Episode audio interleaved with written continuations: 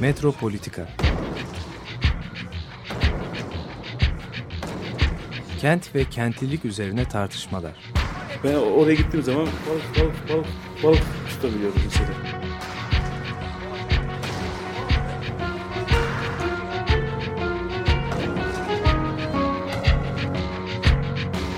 Hazırlayıp sunanlar Aysin Türkmen, Korhan Gümüş ve Murat Güvenç.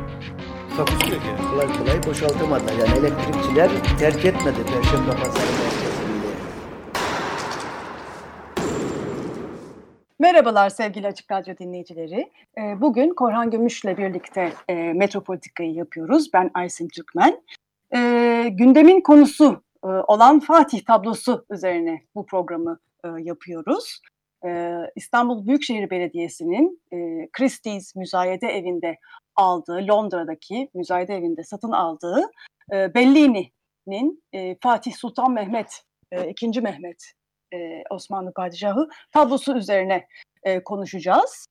Bu tablonun bugün bu satışının ne demek olduğu, daha önce bu tablonun yapılışının e, tarafından sipariş edilmesinin nasıl anlamlara geldiğini ve e, portrelerin e, tarihin değişik dönemlerinde hangi anlamlara geldiğini e, uzun uzadıya konuşacağız. Evet Aysim, e, tablonun tabii bu tablonun e, bir takım e, belirsizlikler var e, şey üzerinde, kökenleri üzerinde ama bir, üzerindeki tarihte Roman rakamlarıyla 1480 yazılı. E, Gentile Bellini'nin, o dönemin tanınmış Rönesans ressamı Gentile Bellini'nin e, 19, e, 1400 e, e, 78 ile 79 ile 1480 arasında İstanbul'a geldiği, sarayın davetlisi olarak geldiği, hatta Venedik hükümetiyle yapılan İstanbul Anlaşması'nda bunun yer aldığı biliniyor. Dolayısıyla e, güçlü bir ihtimal yani Bellini atölyesinden e, çıkma tablolardan biri ve e, günümüzdeki yani üç tane bilinen önemli e, Fatih tablosundan biri. Dolayısıyla bu tablonun e, herhangi bir müzenin hükümdarlar salonunda olmasıyla İstanbul'da olması arasında bence çok büyük bir fark var. Yani herhangi bir yerde bir Rönesans ressamının yapmış olduğu bir hükümdar tablosu olarak sergilenebilirdi ama İstanbul açısından hani kendisinden daha fazla bir öneme sahip diyebiliriz. Çünkü İstanbul tarihiyle ilgili çok e, şeyleri tartışmalara gebe bir konu bu sonuçta. Fatih Evet. Sultan Mehmet. Ee, Fatih Sultan Mehmet'in tabii İstanbul'u fethetmesi bütün Avrupa'da e, çok büyük yankı buluyor. Hani bunu e, o dönemin hani çok e, hani en önemli olaylarından bir tanesi diyebiliriz herhalde e, bu İstanbul'un fethinin. E, dolayısıyla Avrupa'da da bir sürü imaj e, e, İstanbul'dan Bizanslı yazar ve çizerlerin e, oluşturdukları bir sürü imaj Avrupa'da dolaşmaya başlıyor. Şimdi bu, burayla ilgili aslında Fatih kendi e, imajını yeniden oluşturmak ve bunu kontrol etmekle ilgili bir e, bu portre yaptırmakta böyle bir derdi var. Bu yani bugün nasıl e, hani politik kültürel bir sürü e, anlama geliyor. O devrede de bu portrenin yapılması e, değişik kültürlerde, değişik coğrafyalarda e, çok enteresan anlamlara geliyor. E, çünkü bir Evet. Bir böyle Evet. Grand Türk yani büyük Türk imajı e, hem de bunun da bir çizimi var.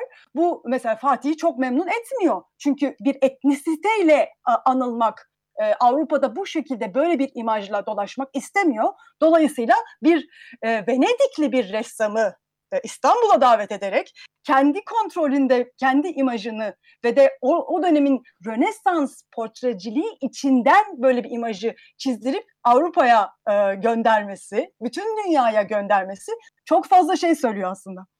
Evet, ben de katılıyorum bu görüşe. Çünkü e, sahiden günümüze kadar bu tartışma devam ediyor. İstanbul'un fethi meselesi.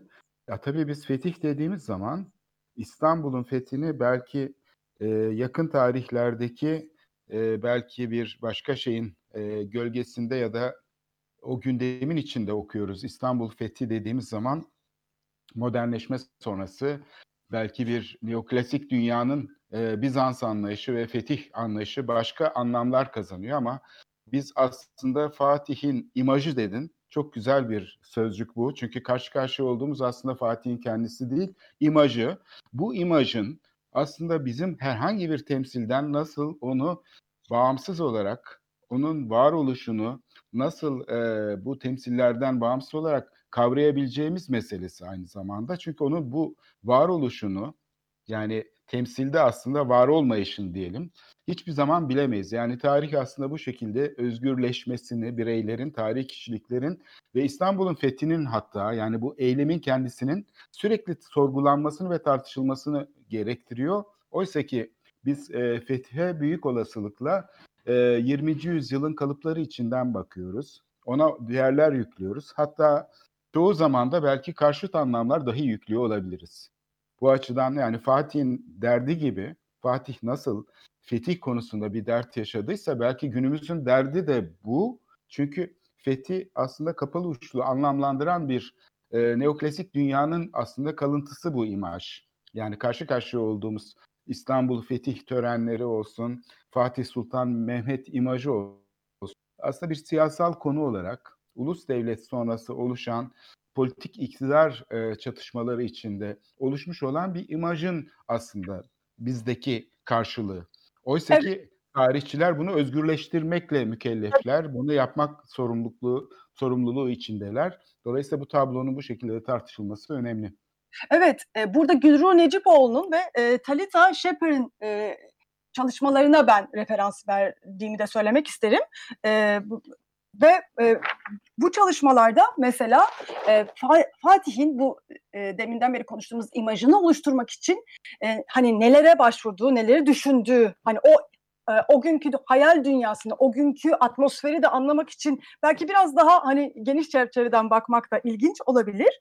E, o yani şimdi İstanbul'u aldıktan sonra tabii bir e, dünya hükümdarı olma e, hayali beliriyor yani hani Doğu Roma ondan sonra da hani Roma da var bu işin içinde ve daha önceki Büyük Roma İmparatorluğu'nun bir muhayyilesi de beliriyor. Tabii burada da kendine örnek olarak düşündüğü figür Büyük İskender. Dolayısıyla hani Büyük İskender'i kendine rol model olarak aldığını söylüyor tarihçiler. Ve Büyük İskender nasıl kendi portresini Apelles'e yaptırdıysa e, bir defa böyle bir e, bir dinamiği de var. Yani sadece hani e, bir kendi e, imajını kontrol al, altına almak değil, başka türlü e, hani kendini rol model aldığı insana da e, burada anmakta e, fayda var. E, bir de burada e, Avrupa'da da böyle bir portre kültürünün oluşmuş olduğunu yani Rönesans döneminde e, hükümdarların kendi portrelerini çizdirdiğini de e, ve e, bunun dünyada e, e, yolculuk ettiğini bu portrelerinde atlamamak gerekiyor. Dolayısıyla e, bu biz ben de bu dünyada bu var olan imajların e, belki de en önemlilerinden biriyim, en önemlisiyim demek için bu imajlarla, bu hükümdarların portreleriyle rekabet etmek için de Fatih e, kendi portresini çizdiriyor.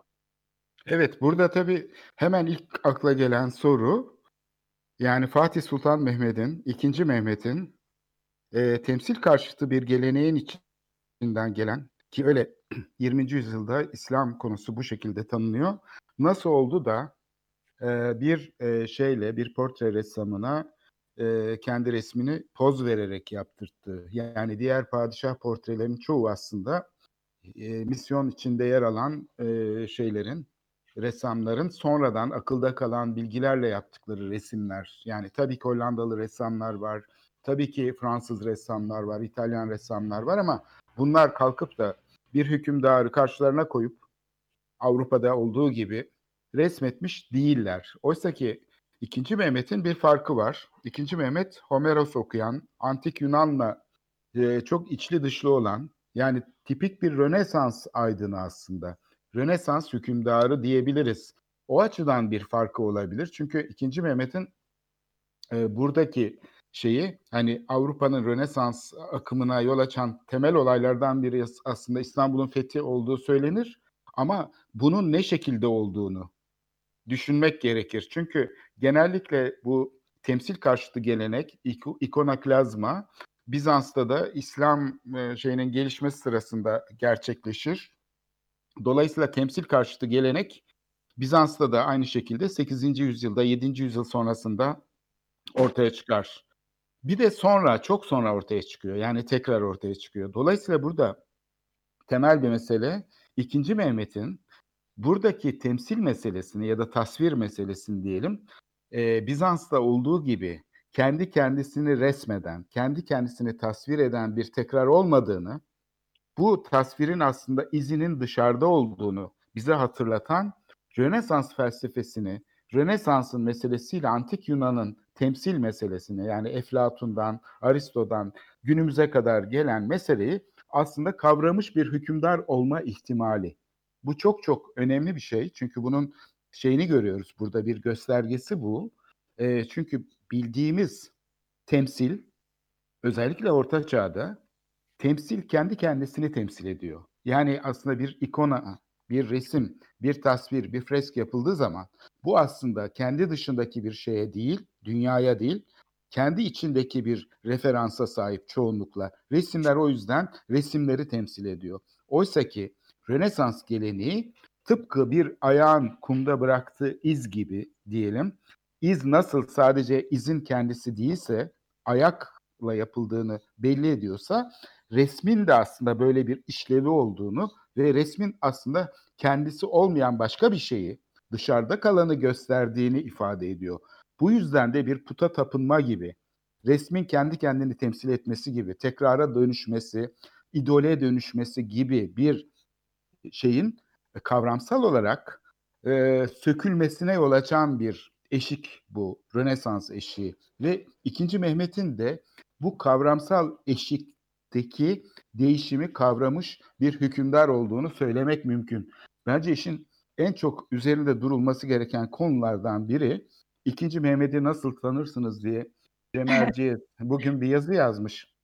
Fatih Sultan Mehmet'i nasıl bilirdiniz diye. Evet gerçekten de biz Fatih Sultan Mehmet'i 1950'lerden sonra oluşmuş e, İstanbul'un tam da bu ulus devlet siyaseti tarafından ele geçirildiği zamanki fetih metaforuyla, fetih imajıyla tanıyoruz. Yani tam da bu aydınlanmacı, özgürlükçü sanat anlayışına sahip padişahı tam da karşıtı ile belki tanıyoruz. Yani fethi araçsallaştıran, e, işte azınlıkları İstanbul'dan kaçırmaya çalışan, onların mallarına el koymaya çalışan bir başka bir ideolojinin, başka bir soylulaştırıcı, seçkinleştirici ulus devlet ideolojisinin kalıpları içinde ikinci Mehmet'i biz kavruyoruz. O yüzden de e, burada bir şey var. Yani Fatih Sultan Mehmet'in imajıyla o imajın göstermediği aslında belirsiz kalmış olan şey arasında e, muazzam bir e, şey var, e, mesafe var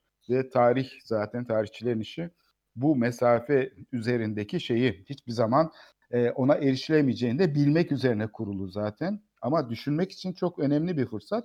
Her şeyden önce İstanbul Büyükşehir Belediyesi'ni bu açıdan tebrik etmek lazım. Bu tablo pekala hiç kaydedilmeden başka bir koleksiyoncuya gidebilirdi. E, ve İstanbul'un e, şey olması yani İstanbul halkına ait bir kuruluş tarafından bir kere alınmış olması bence önemli. Üstelik ödenen ücret de son derece makul. Yani gerçekten bir Rönesans resmi için 100 milyonlarca euro ödenebiliyor.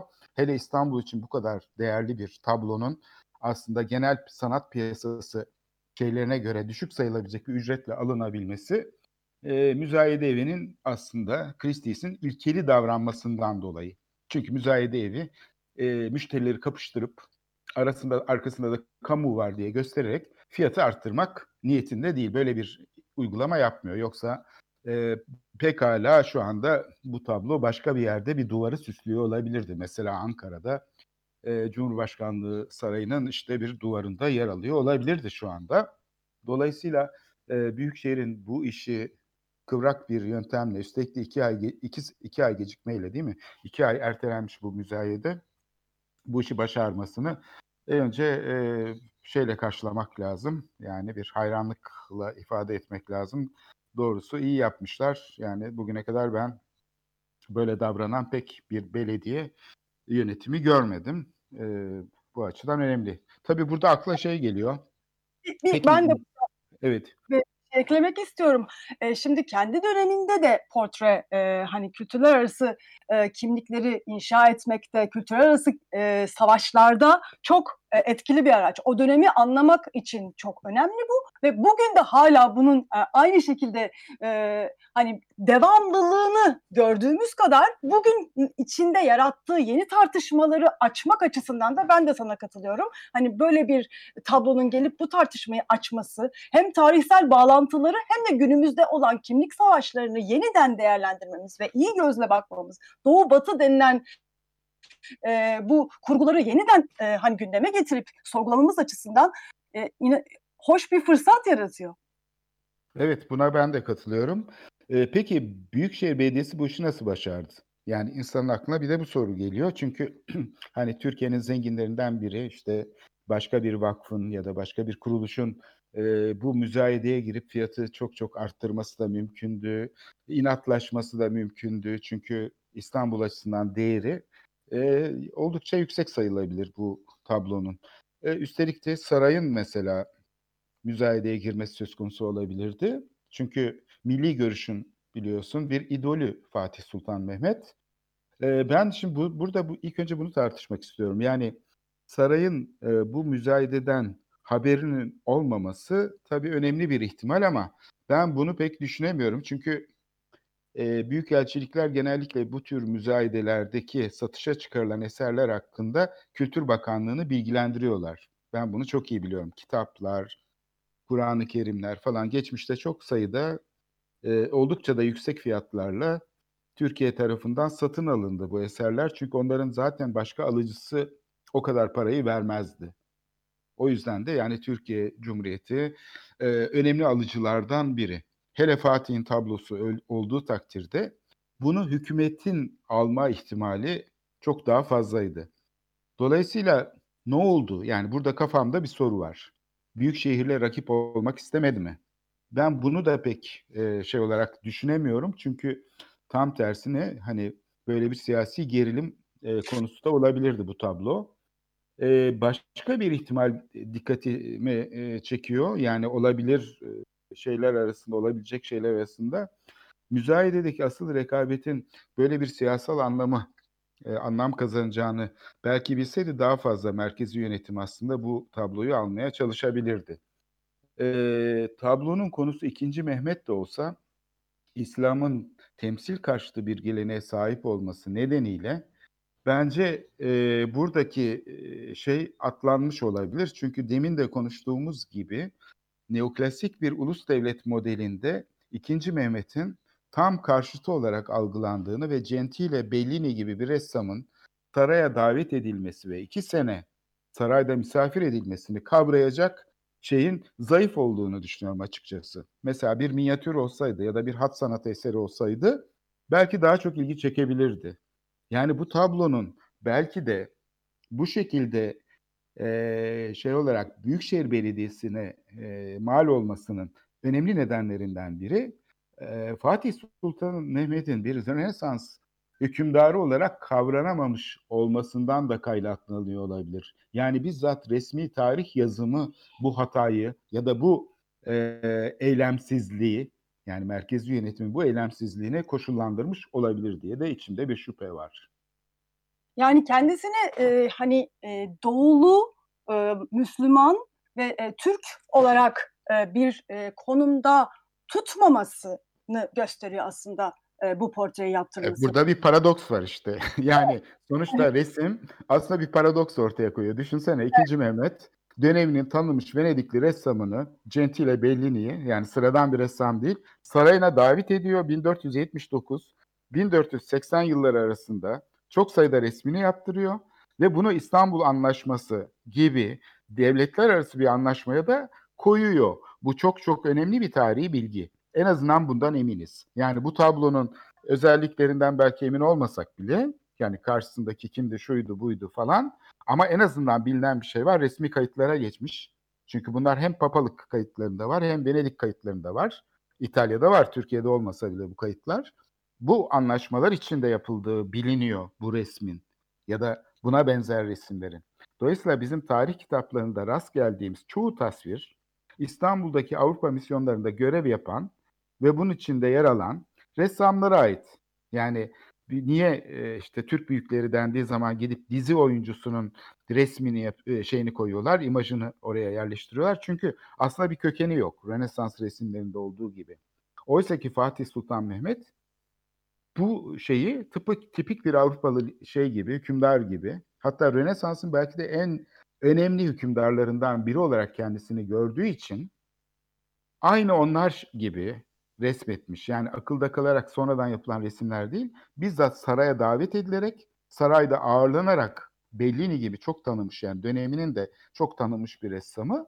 Belki de en iyi e, iyi Venedik geleneğinden geldiği için o dönemin en iyi ressamlarından biri getirilmiş yani, İstanbul'da misafir edilmiş. Bu evet. kuralı bozmuş. Yani aslında bugün bizim ulus devlet e, modeli içinde kavrayamadığımız bir kural var. Genellikle işte hükümdarların resimleri böyle şeylerde e, yapılan anonim şeylerdir. Böyle putlaştırılan yani tam da e, çizgi romanlarda yer alır ya hani şeyler e, biz bugün dizi oyuncularının heykelinin yapıldığını bu Türk büyüklerinde görüyoruz. Oysa ki geçmişte de bunlar pekala e, resimli romanlarda yer alan işte böyle sarkık bıyıklı, çekik gözlü Türk büyükleriydi. Çünkü hiçbir zaman çünkü o resimler gerçekle bir ilişki kurma çabası içinde değillerdi. Tamamen kurgusal olarak, ideolojik olarak inşa edilmiş imgelerdi, imajlardı. Dolayısıyla 2. Mehmet'in böyle bir gelenekle bir kopuş yarattığını e, söylemek de mümkün. Kuralı bozduğunu, buradaki temsil problemini bozduğunu zaten İstanbul'u fethettikten sonra şehri açık bir kültürel merkez haline getirme amacı taşıdığını biliyoruz. Fetih dendiğinde de belki asıl yaptığı şey onu bir Rönesans kişiliği olarak tanıtacak eylemlikler. Belki bizim hiç bilmediğimiz, tam kavrayamadığımız şeylerden biri de bu. Ee, bu, bu arada şeyi de atlamamak lazım. Ee, kendisi bir nakkaşhane kurduruyor ve e, minyatür sanatının gelişimi için de çok önemli bir rol oynuyor. E, Nakkaş Sinan Bey'in de bir Fatih minyatürü de var. Yani bir başka geleneği de başka bir yerden e, hem başlatıyor hem de oluşmasını sağlıyor.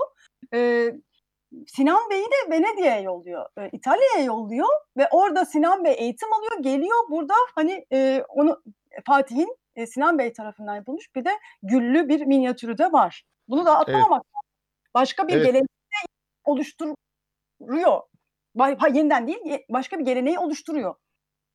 Evet, bunu biliyoruz değil mi? O tablo yani Fatih'in o e, diyelim minyatürü de e, çok kitapta yayınlanmıştır ve o da eşsiz bir örnektir. Çünkü gerçekten e, bir Rönesans resmi gibi de bir takım ayrıntılar içerir. Yani resme baktığımız zaman tabii biz ne gösterdiğini değil aslında ne göstermediğini de öğreniyoruz. Fatih'in oradaki duruşu, etrafındaki şeyler, elindekiler falan. Yani bu şeyin yaptığı dönemle ilişki kurmak için aslında resim önemli bir doküman. Sorgulamak için.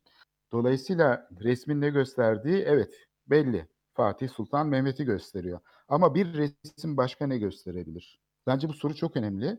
Çünkü birçok şey dönemin özellikleri hakkında bize çok farklı bilgiler de verebiliyor. Yani bildiğimizden çok farklı şeyler de söyleyebiliyor. Bir de orada hakikaten yani hani e, insan olarak var e, Fatih Sultan Mehmet. Bunu Orhan Pamuk da e, dile getiriyor mesela. Yani böyle bir hani sokakta da var olabilecek bir insan imajı var orada. Yani böyle bir hani e, senin demin e, programın başında bahsettiğin o kutsal, yüce e, bir varlık değil, bir insan olarak portresinin çizilmiş olması da e, çok e, önemli. Rönesans e, modasının bir parçası olarak insanlaştırılması hani figürlerin kutsallıktan daha seküler bir anlayışa geçirmesi de e, burada çok önemli. Yani Fatih bunu özellikle kendi kontrolünde bu şekilde yaptırıp e, bir de var olan o e, imaj savaşlarında bir e, hani adım atıyor. Çünkü e, hem o kutsal şey var hem de barbar Türk imajı da var. Yani geldiler İstanbul'u aldılar ve İstanbul'u yağma ettiler. Böyle bir e, şey de dolaşıyor Fatih'le ilgili. Ya aslında Fatih'in yaptığı bir reklam kampanyası da diyebiliyoruz yani bugünün terimleriyle düşündüğümüzde. Yani böyle bu barbar Türklere, hayvansı imajlara alternatif insan, yumuşak bakan, e, kendi e, insaniyetini öne koyan bir şekilde tasvir edilmiş olması e, böyle bir Avrupa'da bir e, işte reklam alternatif Evet, bir imaj. Ya bu çok e, bildik bir şey söylüyor değil mi? Yani bildiğimiz bugün aslında güncel sanatla ilgili çok önemli bir şey söylüyor. Çünkü hani resim neyi gösterir? Resmin bize söylemek istediği şey nedir? Resim imaj, bir imaja mı gönderme yapar? Yani imaj imajı mı tekrarlar yoksa gerçek bir kişiye mi işaret eder? O zaman tasvirin ötesine geçiyor. Yani burada imaj kendisinden başka olan bir şeyi yani kendisinin aslında resim olmadığını gösterir. Resim resim olmayanı gösterir. İmajın işaret ettiği dışındaki bir şeyi gösterir. Ortaçağ imajları ise bunun tam tersi. Ortaçağ imajları daha çok tekrarlanan imajlardır ve böyle bir meseleleri yoktur. Yani dini ritüeller içinde kullanılan şeylerdir. Daha farklı bir şeyden geçerler. Oysa ki bu tip imajlar bu e, şeyi tekrarı kırarlar. Yani antik filozofların metinlerini okuyan 2. Mehmet'in bir Rönesans kişiliği olduğunu varsayarsak o zaman burada tasvirle resim arasındaki farkı ortaya çıkardığını, bu kafa karışıklığını aşabilecek bir zekaya sahip olduğunu tahmin edebiliriz. Çünkü geleneksel olarak tasvir karşıtı akımlar tasviri zaten bildikleri şekilde reddederler. Onun bir tapınma aracı haline gelmiş olmasını reddederler. Dolayısıyla İslam'la çelişmeden, İslam'ın bu ilkesini, bu geleneğini reddetmeden Rönesans geleneği ile yeni bir şeyin olduğunu fark etmek gerçekten entelektüel bir kişiye mümkün şey olabilir. Yani bugün de nasıl hani dini reddetmeden, kurumları reddetmeden, pozitivist bir şeye kapılmadan sanat konusuyla sorgulayan insanlar varsa yani çünkü bir şey konusu halini alabilir, ideolojik bir e, tartışma konusu olabilir sanat konusu. Oysa ki bunu daha içeriden yaşayarak, kendi kabul ettiği değerler sistemi içinde sorgulayarak felsefi manada buna bir çözüm getirebilmek çok önemli bir şey. Çünkü dini tasvirler Rönesans resminde de devam etse kutsalın yerini güç alıyor genellikle. Resim artık iktidar sahibini gösteriyor. Artık imaj yani başka bir imaja değil, doğrudan direkt kişiye işaret ediyor. Kişileri öne çıkarıyor. Fatih'in yaptığı da aslında bu ressamı davet ederek ve aynı zamanda da minyatüründe de aslında kendisini gösteriyor. Yani kişiyi gösteriyor. Bu çok çok önemli bir fark bu söylemiş olduğun şey ve gerçekten de tartışılması gereken bir konu. İstersen çok kısa bir müzik arası verelim. Ee, tamam. E, Rönesans dönemini de hissetmek için Sartarello il Povere'ni dinleyelim. Giacomo Gorzanis.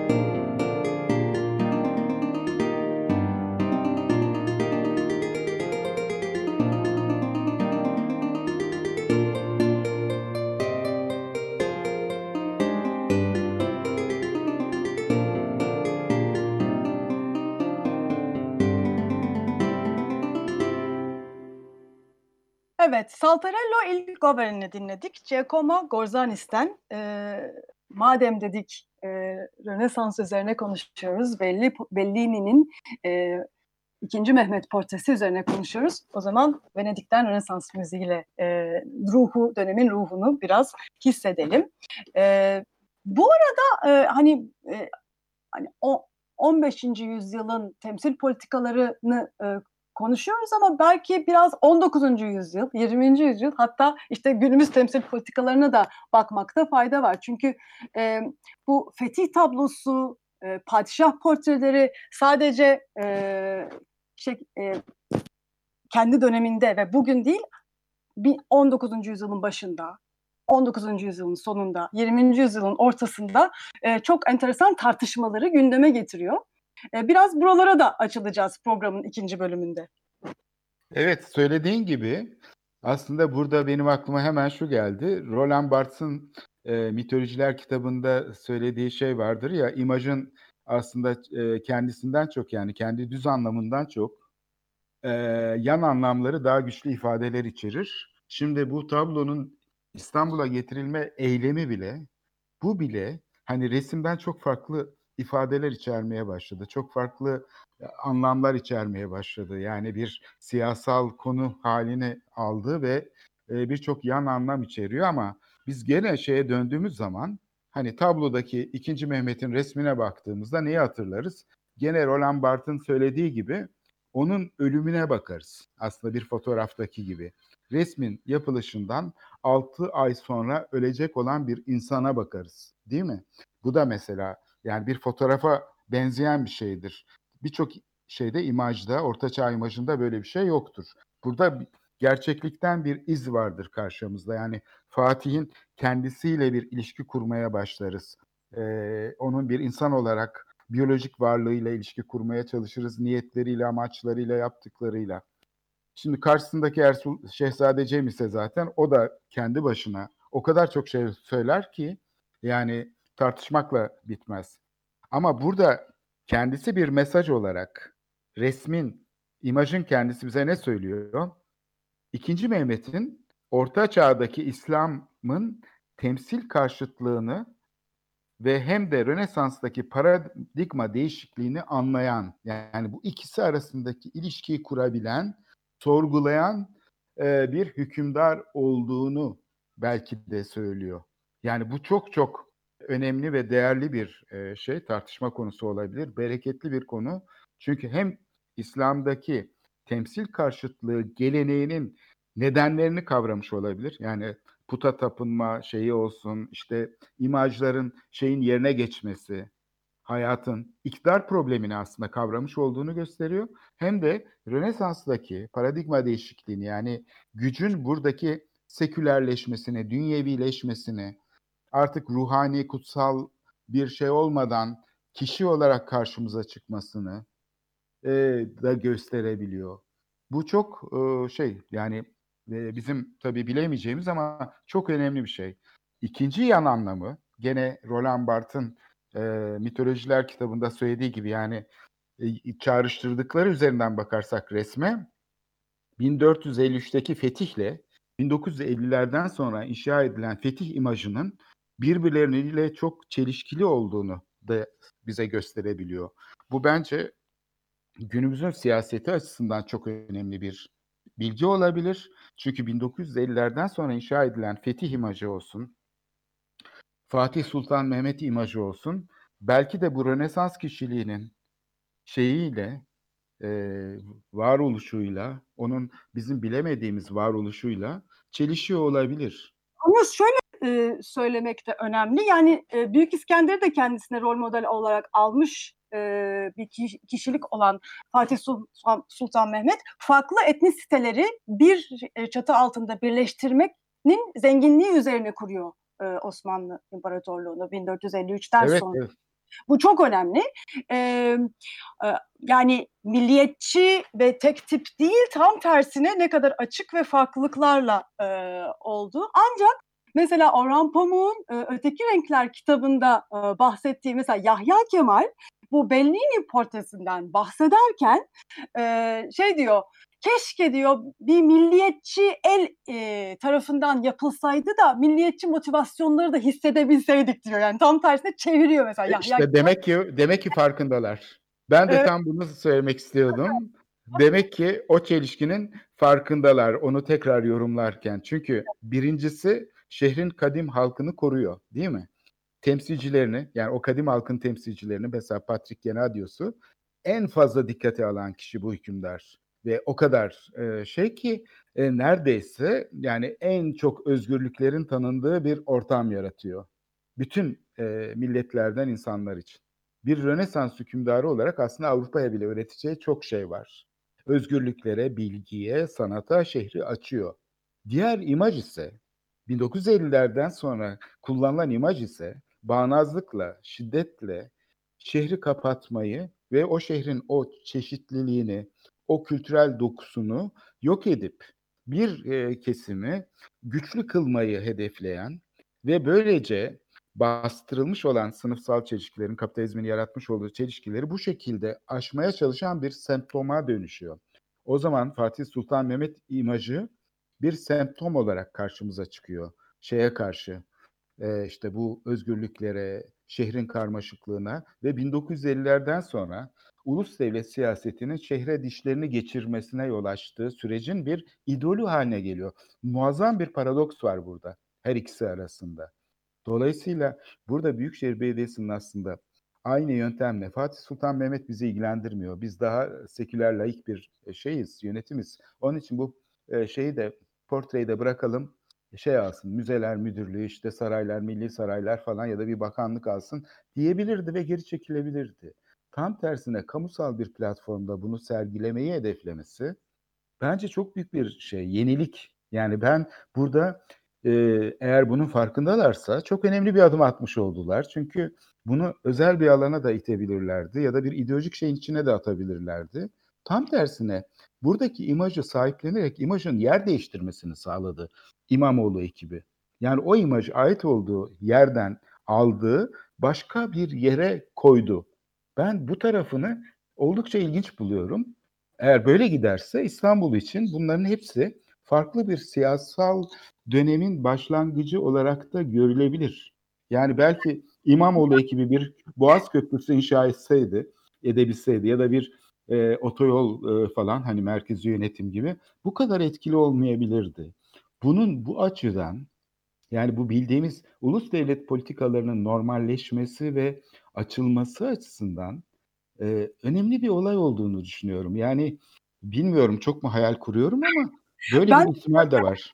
Devam ettireyim. Yani Fatih'in o dönem ki işte kendi imajıyla ilgili işte barbar olarak Avrupa'da e, gezinen imajlarını alıp çevirerek yani Rönesans'ın kendi içinden e, hem kendi e, hani gücünü temsil etmesini e, ortaya koyan hem de insaniyetini temsil eden ve e, İstanbul'da yapmaya çalıştığını aslında neredeyse pazarlayan e, pazarlayarak yaptığı manevra gibi Avrupa'nın içinde yaptığı bu manevra gibi bir manevra aslında İstanbul Belediyesi. O anlamda da bir benzerliği var diye bu hayali devam ettiriyorum ben de. Evet, bu imajın aslında, daha doğrusu iki imajın çarpıştığı bir siyaset sahnesi olduğunu söyleyebiliriz. Yani bu tablonun alınışının aslında iki imajın çarpıştığı bir siyaset sahnesinde yer aldığını, birisi yeni Osmanlıcılığın imajı, bir yani birisi de Rönesans kişiliği olarak ikinci Mehmet'in imajı. Birincisi genellikle ikinciyi bastırıyordu. Ulus devlet şeyinde e, bizim bildiğimiz Fatih Sultan Mehmet yani Cem Erciyes'in e, sloganını kullanırsak Fatih Sultan Mehmet'i nasıl bilirdiniz? Evet bizim bildiğimiz e, Fatih Sultan Mehmet imajı e, ulus devletin neoklasik sahnesindeki bastırılmış e, imajdı. Yani bir Rönesans kişiliği olarak değil, bu sahneye mal edilmiş, dönüştürülmüş, farklı bir dönemeçte yeniden inşa edilmiş bir imajdı. Dolayısıyla e, bu iki imaj arasındaki farkı görme şansına sahip olduk. Çünkü bu imaj yer değiştirdi.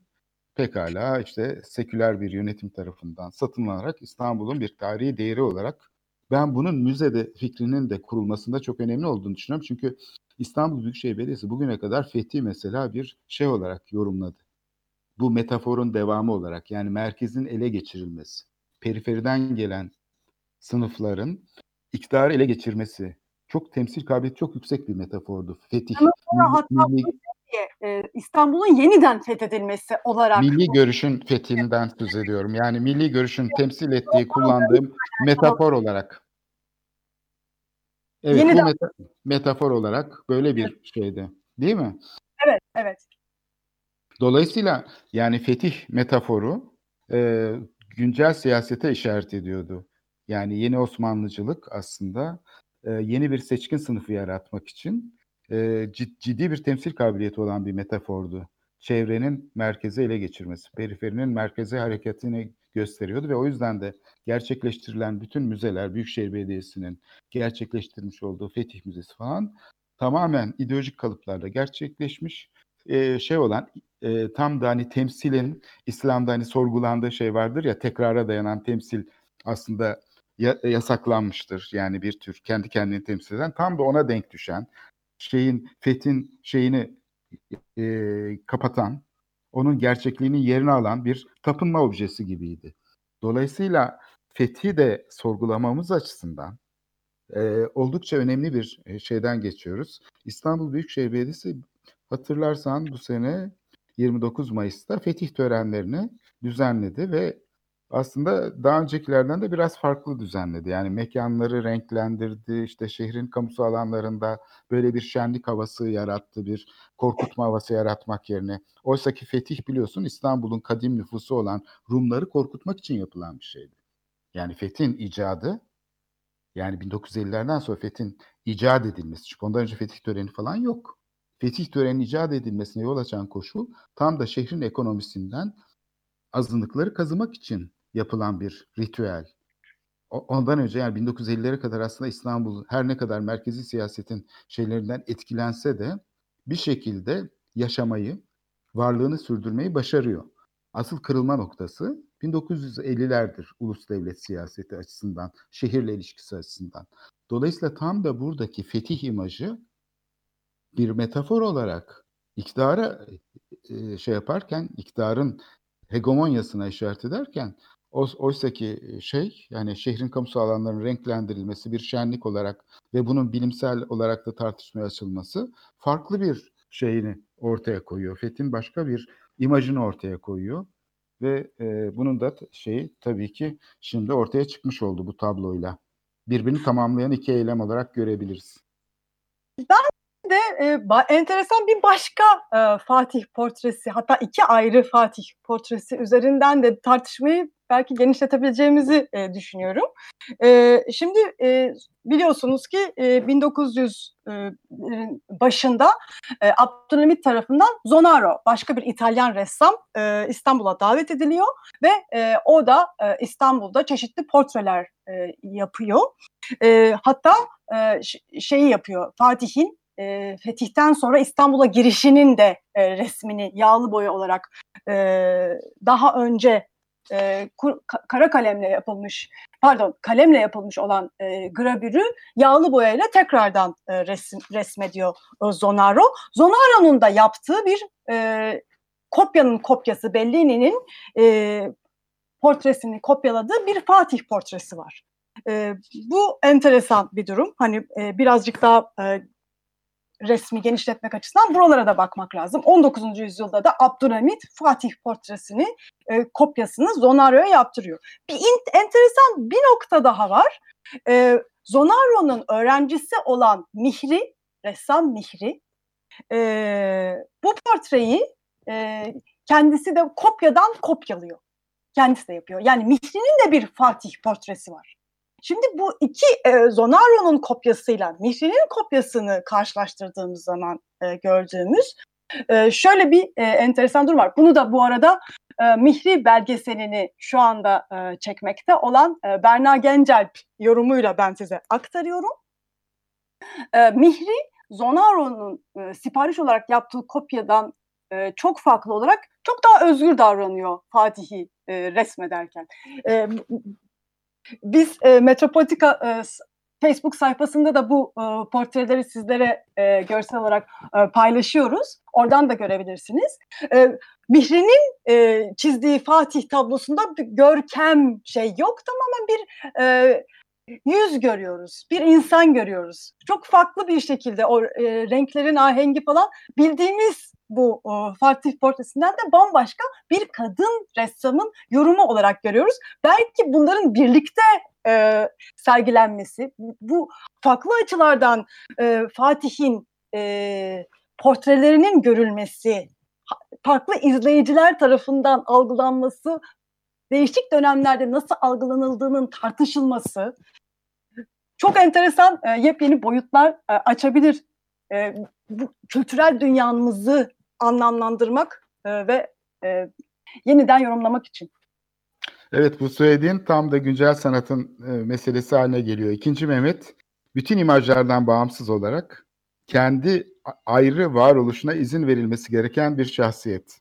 Yani bize bunu söylüyor. Çünkü onun biz herhangi bir imajla doğrudan doğruya temsilini her zaman aslında sorgulamak zorundayız. Çünkü hiçbir zaman ona erişemeyiz. Ona eriştiğimizi zannetmektir aslında bütün problem. Şimdi bunu şey olarak kullanırsak hani madem ki bir metafor olarak kullanıldı gene öyle düşünelim. Fetih törenleri de aslında bugüne kadar işte taşeronlara yaptırılan bir ritüeldi değil mi? Yandaş taşeronlar işte bir takım şeyler yapıyorlardı. Bu meselelerin hepsi aslında araştırmaya, keşfe yönelik eylemsellikler haline gelebilir. İstanbul Müzesi dediğimiz zaman, İstanbul Enstitüsü dediğimiz zaman hatta İstanbul Planlama Ajansı dediğimiz kurumsallaşma gibi şehirle ilgili kurumlardan söz ettiğimizde bunları kutuplaştırıcı, böyle dışlayıcı şeylerle değil, eylemselliklerle değil, imtiyazcı eylemselliklerle değil, açık eylemsellikler hatta dünyayı açarak İstanbul'u, şehri kavramamıza yol açabilir böyle bir yaklaşım. Yani biz ne dedik? Hani şeyden söz ederken hani Türk büyükleriyle ilgili bir şey vardı. Ee, Ordu Belediyesi'nin işte dizide yer alan sanatçının heykelini yaptırmış olması. Sonra üçe çıktı bu heykeller. Ertuğrul Gazi heykeliyle birlikte başka Türk büyüklerinin de aslında imajlarında bir problem orta, olduğu ortaya çıktı ve bunların hepsi sonra depoya kaldırıldı.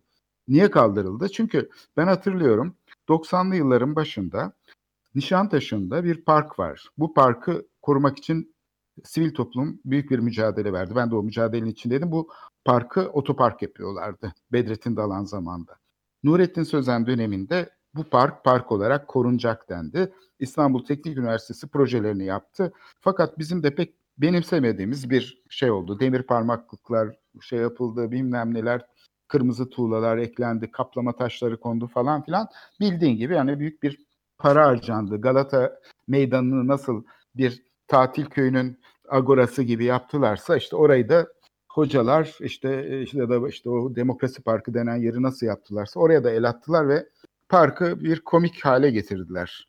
Yani 6. daire zamanında yapılmış bir parkın ya da Prost zamanında yapılmış belki de izleri olan bir parkı e, şeye dönüştürdüler. E, bir e, süslemeli bir e, Luna Park gibi bir yere çevirdiler ve o sırada da bu Türk büyüklerinden oluşan bir çember şeklinde büstleri yerleştirdiler. Ben bu büstleri ilk gördüğümde sayeden gerçekten kişilere gönderme yapıyor zannettim ama bir taraftan da kafamda bir soru vardı. Bunu yapan zannedersem bir e, tiyatro şeyi yapan, kostümleri ve şeyleri yapan bir e, şeydi, devlet e, görevlisiydi. E, emekli olmuş ya da o sırada Kültür Bakanlığı'nda çalışan. Bunu belediyeye bu projeyi kabul ettirdi ve 28-29 tane falan böyle heykel büst olarak orada yer aldı. Sonra bunların hepsine baktığımda suratların birbirine aynısı olduğunu. Yani Fatih Sultan Mehmet hariç, Abdülhamit hariç. Onlar çünkü modern zamanın e, ressamları tarafından yapılmış ya da Fransız ressamlar tarafından çizilmiş imajları olan e, birkaç tane padişah hariç onun dışındakilerin hepsinin aynı e, Suat Yalaz isimli bir şey vardı, çizer vardı benim ilkokul zamanlarımda. O böyle resimli roman yapardı. O resimli romanlardaki insanlara benzediğini gördüm. O sırada da zaten Bizans hakkında böyle kötü imajlar vardı. Bizans kötüydü, işte şey iyiydi. Bunlar hep böyle Bizans şeylerini e, kötüleyerek kahramanlık hikayeleri yaratırlardı filmlerde olduğu gibi. Şimdi bu Kara Murat filmleri değil mi onlar aynı şekilde. Ben bunu ta ki 2010 yılına ka- kadar tam kavrayamadım. 2010 yılında şeyleri dolaşmaya başladığım zaman azınlık okullarını terk edilmiş, boş kalmış uzun süre. Onların tekrar canlanması için çalıştığımız zaman okulların içine girdiğimde bütün duvarlarda, koridorlarda bu sarkık bıyıklı Türk büyükleri her tarafa yerleştirilmişti. Bunlar genellikle bu okullara konan e, Türk müdür yardımcıları oluyor Lozan Anlaşması'na göre. Ve o okullarda talimatla yani merkezden gelen talimatlarla bu resimler yerleştiriliyor. O resimlerin gerçeklikle hiçbir alakası yoktu. Tamamen e, kurmacaydı. Aynı bu resimli romandan alınmışlardı. Fotoğrafik bir çalışma da değildi. Çünkü o zamanın teknolojisiyle bu imkan e, sağlanamıyor. verilmiş ressamlara, aynı resimli romanlardaki ressamlara verilmiş, siparişle yapılmış ve hepsi birbirine benzeyen çekik gözlü insanlardı. Hepsi böyle çocuklara, ilkokul öğrencilerine sanki saldıracakmış gibi duvarlarda yer alıyorlardı. Şimdi o zamanki işlevi, tam da 1950'lerden sonraki işlevi bu fetih meselesinin ve bu Türk büyüklerinin yeniden inşa sahnesine çıkarılması, yani bunların imajlarının oluşturulması tam da o günün siyasal amaçlarına uygun düşüyor. Bağımlı olarak o insanların ne olduğunu sorgulamadan, ne yaptıklarını bilmeden, imparatorluk kişilerini ulus devlet kişileriymiş gibi görmek ya da başka tür yönetim biçimlerinin başında olmuş olan insanları tarihe e, geçmiş kayıtlardan alıp kopararak onları yeni kişilikler olarak karşımıza bu şekilde koymak aslında onların imajdan bağımsız varlıklarını yok etmek anlamına geliyor. Onların sorgulamak için tarihçiler tarafından ayrı varoluşlarına izin vermemek anlamına geliyor. Bu tarihin reddi gibi bir şey. O yüzden dürüst tarihçilerin e, şeylerin bu imajların bu şekilde ele geçirilmesine karşı çıkması, bunların bu şekilde yorumlanmasına, e, ulus devlet e, politikalarının içinde şeye dönüştürülmesine izin vermemesi gerekir. E, bu imajların bu cendereden kurtarılması gerekiyor aslında tarih tarih meselesinin. Burada çok ciddi bir tarih konu var ama tarih konusu var. Ama diğer taraftan şehrin nefes alabilmesi için de bu gerekli. Ee, İstanbul'un e, nefes alabilmesi için onun Osmanlı geçmişinin, İstanbul'un fethinin bu inşayla imtiyaz ve güç elde eden zümrelerin de tahakkümünden kurtarılması, şehrin özgürleştirilmesi herkesin nefes almasını sağlayacaktır diye düşünüyorum açıkçası. Burada bir, bir katman daha var. Ee, nasıl batılı ve batıcı temsil politikalarının hegemonik e, gücünü e, tartışıyorsak ve hani e, buralarla ilgili ciddi problemler varsa doğucu, doğulu, e, Müslüman, Türk, e, yerel, e, milliyetçi temsil politikalarının da aslında aynı paradigmanın, oryantalist paradigmanın içinde takılı olduğunu, e, aynı saplantıyla devam ettiklerini, bu bir sarkacın öteki tarafa sallanmış hali olduğunu, sağ sol tartışmasının aynı e, oryantalist temsil sorununu taşıdığını da atlamadan e, bunu düşünmemiz gerekiyor. Yani hiçbir şey fark etmiyor aslında. Yani birbirimizle hani iki ayrı taraf olarak e, sa- savaşıp dursak da aslında debelenip duruyoruz. Yani e, ideolojik tartışmayı başka bir boyuta, senin dediğin gibi tarihin bize göstereceği yeni boyutlara bir türlü çıkartamıyoruz. O e, iç içimizde kavrulup e, ve belirli bir aslında e, 18. yüzyıldan itibaren oluşmuş olan görsel politikaların, belki de daha da öncesinde oluşmuş olan görsel politikaların, bu oryantalist temsil politikalarının içinde e, hapsolmuş olarak devam ediyoruz. Burayı da atlamamak gerektiğini düşünüyorum. Evet çok haklısın. Yani imaj e, şeyin yerine geçiyor, kişiliğin yerine geçiyor ve imajı kontrol altında tutabiliyoruz. Yani bugünün hükümdarları, otokratları imajları kontrol altında tutarak hükmediyorlar aslında. Dolayısıyla onlara özgürlük tanımak gerekiyor. Eğer e, farklı bir gelişmeden söz edebiliyorsak. Niye? Çünkü imajı kutsallaştırıyorlar aslında. Yani dünyevileşmiyor. Bu imajların e, e neoklasik dünyada da kutsallaştığını nasıl Bizans'ta hani ikonoklazmanın karşı çıktığı imaj var ya nasıl imajlar kutsal kişilikler olarak karşımıza çıkıyorsa bugünün imajları da aslında iktidar aygıtıyla bütünleştikleri ölçüde karşımıza yeni her seferinde yeniden üretilirken şiddet içererek karşımıza çıkarıyorlar. Yani şiddetle çıkıyorlar, kutsallaşıyorlar. Biz onları sorgulayamıyoruz bu imajları. O, o yüzden kişilerin yerine geçiyor bu imajlar ve ruhani dünyayla ilişkili olarak karşımıza çıkıyor. Dolayısıyla belki bir taraftan İslam'ın bu temsil karşıtlığı meselesini kökenlerine giderek kavramak gerekiyor. Antik Yunan'dan günümüze gelecek olan bir önemli felsefi sorun olarak bu yer değiştirme, imajın yer değiştirmesi meselesi, imajın tahakküm aracı olarak kullanılması, bir de imajın özgürleştirilmesi meselesi. Dolayısıyla bu ritüel ve tapınma aracı haline alan tasvirle, ruh, ruhani dünyaya olan tasvirle, gündelik şeylere işaret eden, e, başka tür e, özgürlükler tanıyan, e, sorgulayıcı düşünceler yaratan açık uçlu tasvirler arasındaki farkı görmek. Aslında burada tam güncel sanatın, güncel mimarlığın, güncel siyasetin problematiğine yaklaşmış oluyoruz aslında Fatih'in kişiliğini bu şekilde sorgularken ve tartışırken. Evet ve burada belki o Mihri Hanım'ın, ressam Mihri'nin e, Fatih portresini de gündeme getirmenin çok önemli olduğunu düşünüyorum. Çünkü e, bir Müslüman e, ressam kadın e, cüret ediyor. Yani kendi hocasının siparişini kopyalamaya ve burada kendi yorumunu katmaya, kendi hocasından da ayrıştırarak özgürlüğünü kullanmaya cüret ediyor. E, işte orada da tam e, hani bahsettiğimiz o imajın özgürleştirilmesi ve bizi yeni bir düşünce boyutuna çıkarma potansiyeli de gündeme geliyor.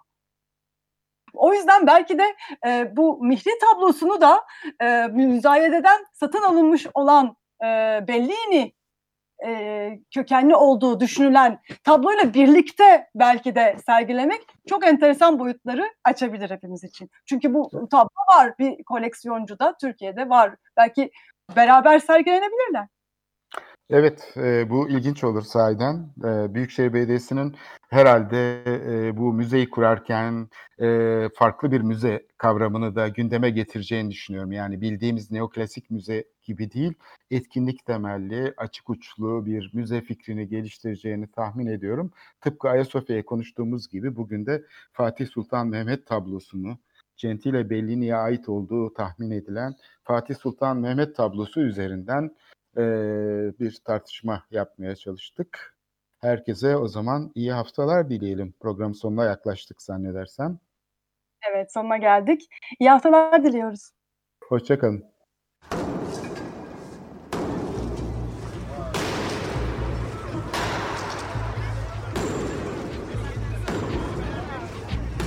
Metropolitika Kent ve kentlilik üzerine tartışmalar. Ben oraya gittiğim zaman balık balık balık balık tutabiliyorum mesela.